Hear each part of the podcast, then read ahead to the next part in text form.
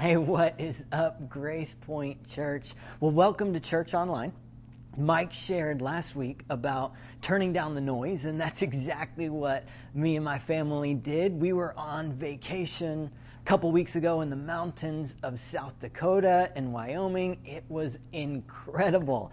I'm talking breathtaking scenery, and I think I went about three days straight without a bit of service. And so, so much so, at one point, I, I completely forgot about my phone and it just stayed in the car for music. That's the kind of vacation I'm talking about. Well, again, welcome to Grace Point Church online today. I am so excited to be with you today.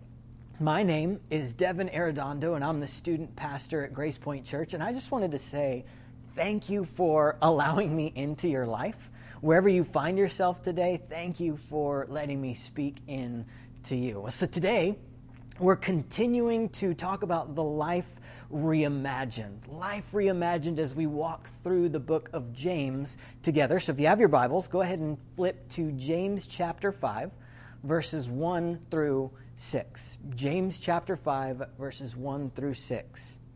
And now, as you turn there, I just want to give you a quick recap, remind us all just kind of the general theme of James. Remember, as we read James, the primary theme of this letter is all about being a doer, not just a hearer of God's instruction, both and actually living out one's faith. And so James is filled with rebukes for the church to actually turn from our worldliness and cling to the only stable thing, Jesus and Jesus' kingdom. To again, live out what we say we believe in. And so now let's jump into chapter 5 together, again, verses 1 through 6. Are you there?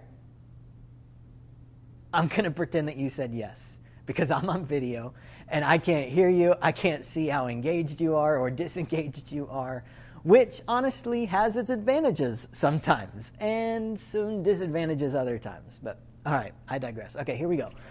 Verse 5. Let's read this together in our heads. Just put your eyes on this text with me. Now listen, you rich people, weep and wail because of the misery that is coming on you. Now, let's stop here for just a second. James, in the whole aspect of this book that he has written, this letter that he's written, turns his attention to the wealthy landowners of his day. And so, a more common understanding for us is simply put, or better put, as just the class of business people. And so, as James shifts his writing from the merchant class to the uh, to the wealthy class, contextually, what we need to understand is there's a commonality that James is trying to point out. That both classes were tied together with a common theme this desire for wealth. And so we're going to get into this a little bit more in a bit, but we need to understand that as we continue to read through that. So let's continue. Verse 2. Your wealth has rotted, and moths have eaten your clothes. Your gold and silver are corroded, and their corrosion will testify against you and eat your flesh like fire. You have hoarded wealth in the last days. Look, the wages you failed to pay the workers who mowed your fields are crying out against you. The cries of the harvesters have reached the ears of the Lord Almighty. You have lived on earth in luxury and self indulgence. You fattened yourselves in the day of slaughter. You have condemned and murdered the innocent one who was not opposing you. Well, all right. Aren't you so glad you decided to join the stream today? Right? Like, these are some pretty harsh words from James. So let's break this down together. Let's break this down together. The first thing that James is trying to bring attention to is that money can be dangerous. Money can be dangerous. It's not bad. Don't hear that. It's not bad. It's just, it simply can be dangerous. I'll put it in kind of my own language, maybe an easier way to remember, maybe not, I don't know. But living for the Benjamins will be your end. Living for the Benjamins will be your end. You see, money can be dangerous. It's not a bad thing to have money. I've already said that. I want to make sure to be clear because, in fact, I think we all can understand that money is an essential thing. Money can be a very good thing. James uses the analogy of fire in verse 3. So let's think of money real quick together like, like a fire. Fire can do a lot of things, right? Fire can keep you warm. It can cook food for you. It can provide some entertainment. It can also provide some relaxation. All of these are very good things. But fire can also burn you and everything else to the ground if you aren't careful with it, if you don't handle it well. You see, money is so similar. It's good and dangerous. And it's not dangerous in and of itself, but it's dangerous because our hearts are incredibly deceptive. It can be so easy with our deceptive hearts to play around with the dangers of money and end up living for money alone. And when we end up living for money, when we end up loving it and the appeal of money and wealth, that is when it can ruin absolutely everything. I told you earlier, we went on a camping adventure all throughout some of the most beautiful scenery in South Dakota and Wyoming. And we had the opportunity to rent this sweet little pop up camper that had the ability to go completely off grid for up to two days, meaning that we didn't need to have a campsite. We had everything we needed right with us a water tank, a stove, the great outdoors. And now I'm always down for an adventure. And so most of the trip, I was just dreaming about trying to get off the grid, right? To get away from the campsites, away from all the people, and just off on our own in the middle of God's beautiful creation, the beautiful scenery that surrounded us. Well, finally, I actually got my wish. One day, we attempted to scope out the first come, first serve campsites all around the Tetons but we got a little bit of a later start than we'd anticipated, and all the campsites, they were already booked. It was full to the max.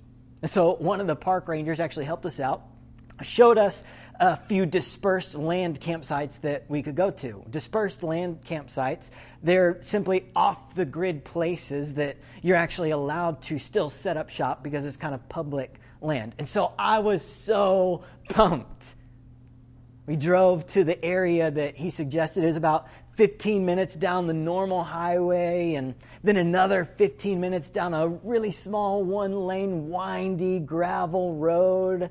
And slowly but surely, we were getting further and further and further into the middle of nowhere. It was awesome. And so he set up shop.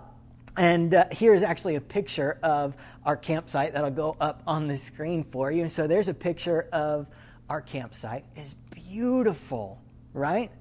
Beautiful. I mean, forest all around us. A little creek is actually behind those trees there. It was a dream. This idyllic place that I couldn't wait to set up shop in, to just relax in God's creation. But as we started to set up shop, as we started to set up everything and get ready for staying there overnight and throughout the day, we were soon faced with the grave reality that this dream wasn't exactly how it appeared to be, and that the dream was going to turn into a nightmare. Because you see, what happened was, is slowly but surely, mosquitoes started coming out of the woodwork wasn't too bad at first, right? But then it was like all of the mosquitoes that like got together and sent out a signal to all of their second cousins, all of their relatives, that there was some new fresh meat in town. And then all those mosquitoes got together and then they went and sent the signal to all of their buddies. And it seemed like hundreds and hundreds and hundreds of mosquitoes just showed up out of nowhere. They were just pumped that some people were there. And all of a sudden, this idyllic place was absolutely ruined. I mean, completely ruined. Relaxing, ruined. Sitting by the campfire, ruined. Cooking, eating, anything. It was absolutely ruined. I mean, we were putting on long sleeves and pants, spraying all kinds of bug spray, using whatever oils that we could find, and nothing worked. I'm telling y'all, nothing worked. And I just got madder and madder and madder, just constantly swatting away these pesky bugs and getting bit over and over and over again. And I'm not exaggerating when I say I probably had like over 20 bites on me just alone. So finally, we could not take it anymore. And so we retreated into just the box, the shell of the camper, and sat in peace finally away from the flesh eating bugs. And I just kept thinking that, man, this isn't what I thought it would be. This isn't how it was supposed to work. This isn't how I dreamed this up. And in the middle of all of that beautiful scenery, I just felt so discontented. And I think this could be a funny picture of the American dream, right? Like we've all experienced it. We idolize it, we idealize it, we strive for it. We work as hard as we can so that we can earn as much as we can, so that we can buy as much as we can. And then we get those things and we find out that we don't really feel much more satisfied. We find that those things do not satisfy us. See, our money and our possessions become like the pesky mosquitoes on our camping trip. Slowly but surely, more and more stuff appears and it accumulates, and you realize that you weren't any more satisfied than you were before. And if you take long enough time to stop, you in fact begin to realize that you're even more discontented than ever before because it wasn't like you dreamed it up to be. Have you ever been there? I know I have. If you've been watching Hamilton lately, I've streamed it a couple times already. It's that refrain from the one song, You Will Never Be Satisfied, right? Or maybe a better connection for you, Rolling Stones, I can't get no satisfaction. And I try and I try and I try, and so on and so on. So now rewind with me back to James's first words in James chapter 5. Come now, you rich. Now let's stop here for a second. Because some of you went, okay, awesome, not talking about me. Whew, I can relax. And I know that because I confess to you that that's exactly what I did. I immediately thought, man, if that wealthy Christian would only follow this truth.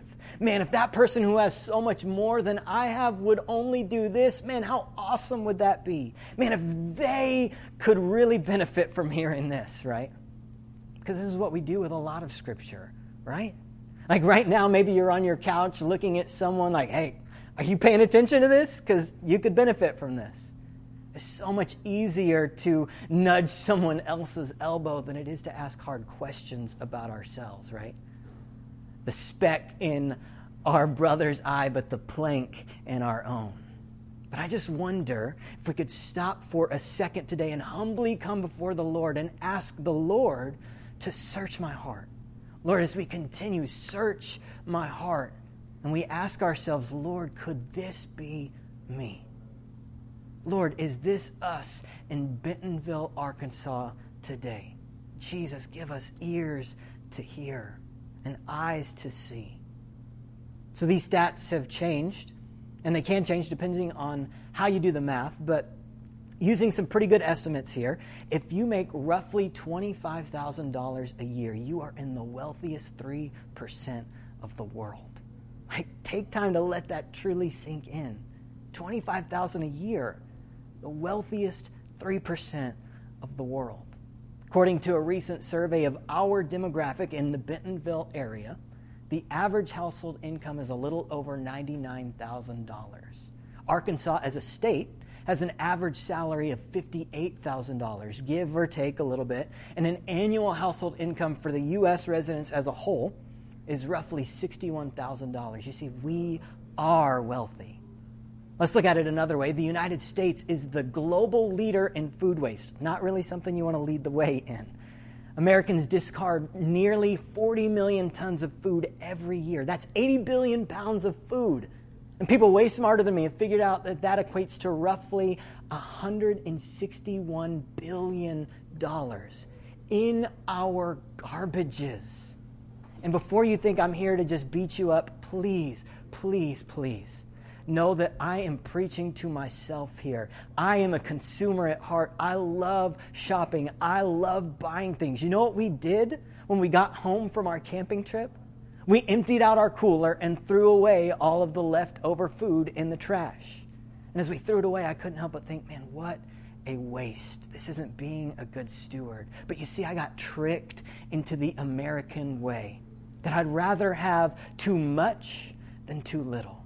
And you see, James is speaking this into the church. He's saying that money can be dangerous.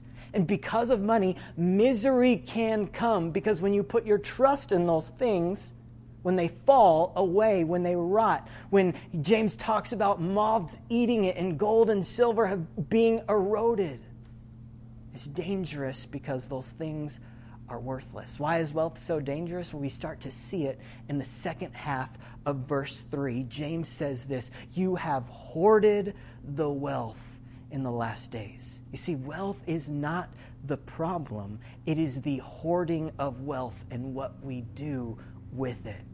You've hoarded. Hoarded. Now, wait a second. Doesn't this sound familiar to us right now? Like, didn't we just go through the strangest crisis of toilet paper supply ever, right? Have we forgotten already about the strange time when we were all laughing at the memes about people hoarding toilet paper? Like, it was hilarious, right? But it was also a little indicative of our American culture. And as Christians, for myself, it was a constant reminder that I need to push against that mentality to hoard and collect. I've got to fight it with everything in me. You see, here's what James is getting at. The reason why money is so dangerous is because it can quickly become the thing that we trust most. And when this is true of ourselves, when we've put our hope in the wrong places, then we just kind of settle in, trusting in these things that James has reminded us they're going to fall away. The moths are going to eat, it's going to become eroded. And so we think these lies that if I had this, then it's going to ease my anxieties, right? My hope for the future is built on these things. If I could just get them, if I just got there in that location or that job, then I'd be happy. And these are the lies that our hearts believe. We use our money as a type of future hope that, okay, everything's going to be all right in the future because I've saved, I've prepared, I've been diligent to be ready for this. But they're lies and they're betrayal of our souls. See, they're, these thoughts are the pesky mosquitoes at our campsite. They sneak in and they ruin our very souls. The very dream that we think is going to be so great, it completely ruins it. You see, when we put our hope in the wrong place, we always end up paying for it, literally sometimes and figuratively sometimes. Because when you live for the Benjamins, it will be your end. But you see, James and Jesus knew a completely different truth. James and Jesus knew that wherever your money is, there your heart is also. It's crazy. James chapter 5 is actually taking some of his teaching straight from Jesus' Sermon on the Mount in Matthew chapter 5, verse 19.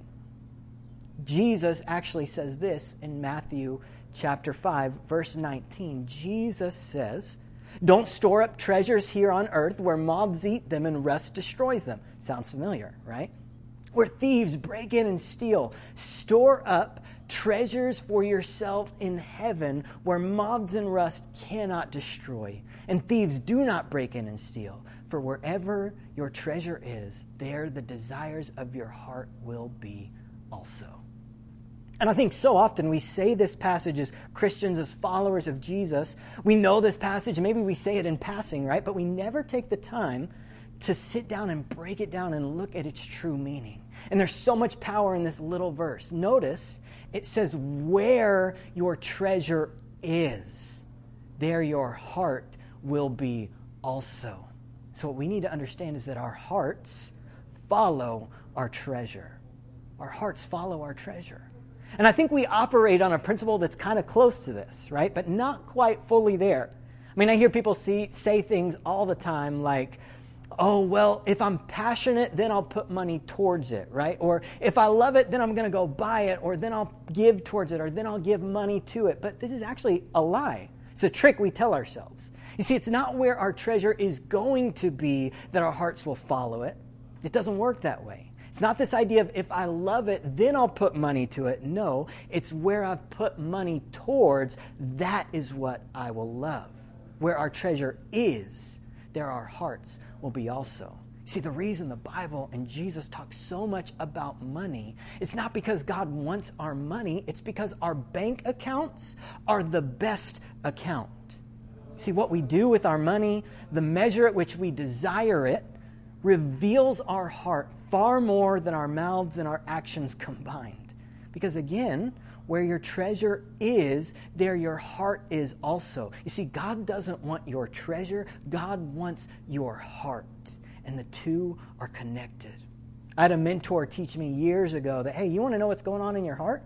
You just simply look at your bank account. And I'm so grateful for this advice because it has helped me quickly notice when greed rears its ugly head in my life, when I'm spending money too frivolously. It's like, okay, Lord, where is my heart out of line? Why did I buy all those shoes this month? You didn't know, I am a shoe fanatic. It's a problem. I'm just confessing my sin to you all. Where am I living, Lord, with closed fists? Fighting you for control? Where am I holding on to and hoarding the blessing that you've given me instead of giving it freely like you've called me to? You see, our bank account is the most accurate account. It's a blessing that we get the opportunity to understand where we are lying to ourselves about our priorities as Christians. It's a quick heart check. Look at what some of the brilliant former theologians say about this passage that Jesus speaks to, and really even their own ideas about money in general. Soren Kierkegaard was a Danish Christian philosopher, and he writes this about wealth and possessions. He says this Riches and abundance come hypocritically clad in sheep's clothing pretending to be security against anxieties, and they become then the object of anxiety, right? A little bit of irony there. The things you think are going to save you from anxiety actually end up causing anxiety. Dietrich Bonhoeffer, who was a German theologian and an integral part in bringing an end to Hitler's reign, writes something very similar earthly goods deceive the human heart into believing that they give it security and freedom from worry, but in truth, they are what cause anxiety. Notorious B.I.G., you see how I just kind of snuck him in there like that? One of his famous songs, More Money, More Problems, it, one of his lines says this I don't know what they want from me, but it's like the more money we come across, the more problems we see. And we know this, right? Like 360 times a day, we are being told on Facebook and Instagram and on the radio and through media, hey, you don't have this, or hey, you should have this, or you need this, or look at this. What you have now is old and there's a new version. This isn't new anymore. What you have is no longer cool. That's not cool now. This is now cool. And it's this treadmill of earthly possessions and hoarding our wealth that traps us and it leads nowhere. Nowhere but discontent. Billie Eilish actually has a song that's really popular right now and has been popular for a while. And the opening line, every time I hear it, it just kind of haunts me. It says this I had a dream. I got everything I wanted not what you'd think. And if I'm being honest, it might have been a nightmare. And every time I hear this song, it's like a gut check, a heart check for me as a Christian. Hey, am I pursuing and running after everything that I think that I need or want? Or am I pursuing the things that Jesus wants for my life? Am I pursuing the things that Jesus calls me to as a follower of Him? So, what do we do with all this? How can we reimagine our life based on what James is writing to the church? In the midst of COVID 19, where so many people are losing their jobs, I, I, can't even imagine. They say we're maybe in an economic crisis and so on. So, how does this apply to us now? Well, in some ways, COVID 19 for me has been such a strange blessing, a blessing in disguise, because it's been incredibly challenging for me personally. It's been a difficult season, but it has exposed areas in my life where I am grasping for control. It's shown me how I have the tendency to hoard my resources. We hoard, we schedule things in advance, we dream and make plans about the future, what we will do, how we will do it, so that we can continue to trick ourselves into believing that we have the control. Instead of reaching up to God, instead of trusting in His faithfulness, we try to be our own providers. We try and control our own lives. That, hey, I've made a lot of things happen for myself. And so I want to keep things to myself. And you see, COVID 19 came along and reminded me, and I don't think I'm alone in this, but it reminded me that I have very little control over anything, that my security is in Jesus. In ancient Israel, when James is writing here, justice was about a fidelity to a sense of peace and wealth within the entire community. Something that American individualism, it, it doesn't quite grasp. Sometimes this meant that the wealthy, they were expected to sacrifice in the interests of the poor because, again, it wasn't the wealth that was the issue. It was how these people had earned their wealth and what they were doing with their wealth. You see, the older I get, and I'm only 31 years old, so I have a whole lot to learn. But the older I get, the more I realize that Jesus wants to provide his people with freedom. Not a freedom that says, yes, you're free to go out and collect all of these things to consume and purchase and buy as much as you want. But instead, Jesus provides a different kind of freedom, a freedom from that mentality. A freedom that says, because Jesus gave his life for me, I am now a child of God, and that is my primary identity. Everything else might fall away, but that's still who I am when everything erodes, when the moths eat my clothes, it's freedom in Jesus that stays and remains. It's freedom in Jesus that gets to say, I'm not defined by my car. I'm not defined by my house. I'm not defined by my clothes. I'm not defined by what you think about me. You see, you don't have that power over me. The gospel creates this type of freedom. I am His. I have been approved by the only one I need approval from. It's a freedom that says, I have been blessed no matter what. And so now I can go bless. And when that is true, I can separate myself from the American way of consumption. I can reimagine my life. And now I still feel the pull. I still feel the pull. I do. But it's in these times that James reminds us to be doers of the gospel, not just hearers, to take the time to examine my heart, to do the tough work with God, and allow Him to release us from consumption and lead us to contentment. You see, I have to check my account. Why do I care about it? It's just a car, it runs great. It's just clothes. Why do I care about it? They look fine. In another 10 years, those things are going to be gone and eroded anyway, right? But the gospel of Jesus provides a freedom, a freedom of simplicity, a freedom to say, in every circumstance, I know what it, ha- what it is to have plenty. Because you know what Jesus' response to us is? Generosity. I mean, think about the verse that we so often quote For God so loved the world that he gave. He gave. God sends. Jesus comes. Jesus dies on the cross, taking God's wrath towards those of us who believe, and then gives us freely his righteous obedience, the righteous obedience of Jesus Christ. The gospel, in and of itself, is the generosity of God that grants to us a completely new identity that frees us from the barrage of the mosquitoes that our culture constantly tries to throw at us. And so, if you're not a follower of Jesus, my hope and my prayer for you is that you would see Jesus for the true freedom that he provides freedom that gives you freely of his righteousness because what he's given for you, a freedom that releases you from the control of worldly desire. And so, if you want to take that next step today, you can text GPC Connect to 97000 and get connected to a pastor who would love to have a conversation with you today. And then, as we sing one last song together, a simple request for you if you are a follower of Jesus. Take this next couple of minutes and do a heart check today. We're going to sing a song called Give Me Faith, and it says this I need you to soften my heart, to break me apart.